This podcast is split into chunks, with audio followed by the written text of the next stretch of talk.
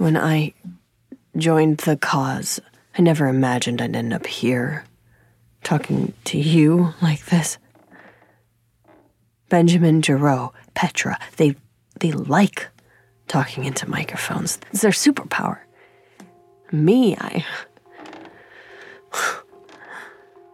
I never saw any of this for my life. I had aspirations. Hope for a better future for myself, for my friends. But it all got corrupted, just twisted.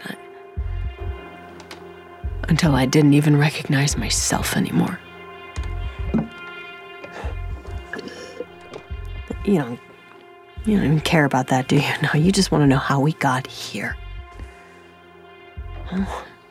You've heard Ben's story. The journalist turned Oni scapegoat. Mine's a different kind of story. Perhaps it's not exactly what you were expecting, but this is my story. The story of Pharaoh.